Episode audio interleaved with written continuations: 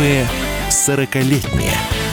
Радио «Комсомольская правда» представляет проект о людях, которые кардинально изменили свою жизнь. И у них все получилось. Сегодня Александр Карпенко – успешный бизнесмен. За несколько лет ему удалось с нуля открыть собственный завод по производству авточехлов в Китае. Карьера Александра началась в 90-е годы во Владивостоке. Тогда он владел чуть ли не единственной звукозаписывающей студией в городе. Помимо музыкальных треков, молодой человек занимался производством коммерческой рекламы для местных радиостанций. Так получилось, что одна из коммерческих радиостанций, которая пришла на рынок, задолжала мне немалую сумму денег и сказала: все, мы закрываемся.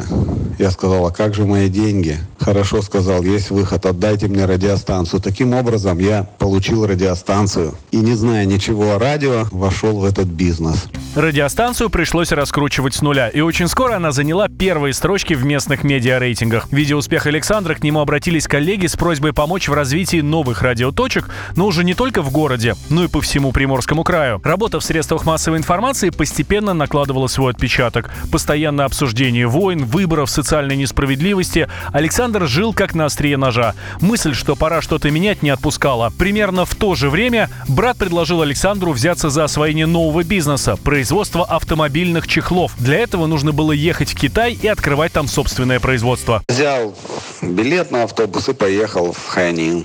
По приезду на автовокзал я взял такой трехколесный автомобиль в аренду вместе с водителем. 20 юаней час стоил тогда. И сказал: покажите мне город, где можно работать, где детям можно учиться, где заводы находятся, где производство и так далее. Мне показали город. Город мне сразу очень понравился. Таким образом я остался в Хайнине. Саму компанию-то открыть несложно. Заплатил деньги, по большому счету там, предоставил все документы, компания открылась. Я попал в такое время еще в Китай, когда правительство стало инвестировать деньги в сельское хозяйство, и крестьяне не поехали на работу в города. И была вот в Китае ситуация, когда рабочих рук не хватало. Странно, я приехал в страну именно за этим, и рабочих рук не хватает. В открытии нового дела самым сложным для Александра оказался психологический момент. Оставить родину и отправиться в неизвестную для него тогда страну. Это сумасшествие на самом деле. Переезд в другую страну, это можно сравнить, если взять дерево с корнями, вырвать и попробовать в другое место его посадить. Оно приживается очень-очень тяжело и болезненно. И это переезд в другой город болезненный, а в другую страну, где вы не знаете ни ментальности, ни языка, ни законов страны, где вы вообще, вы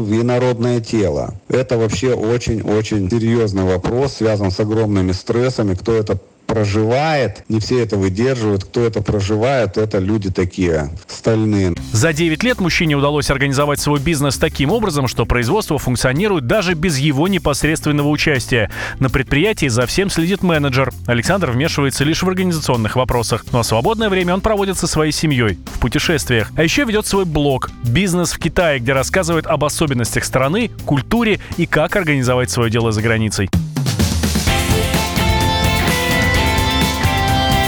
Новые 40-летние.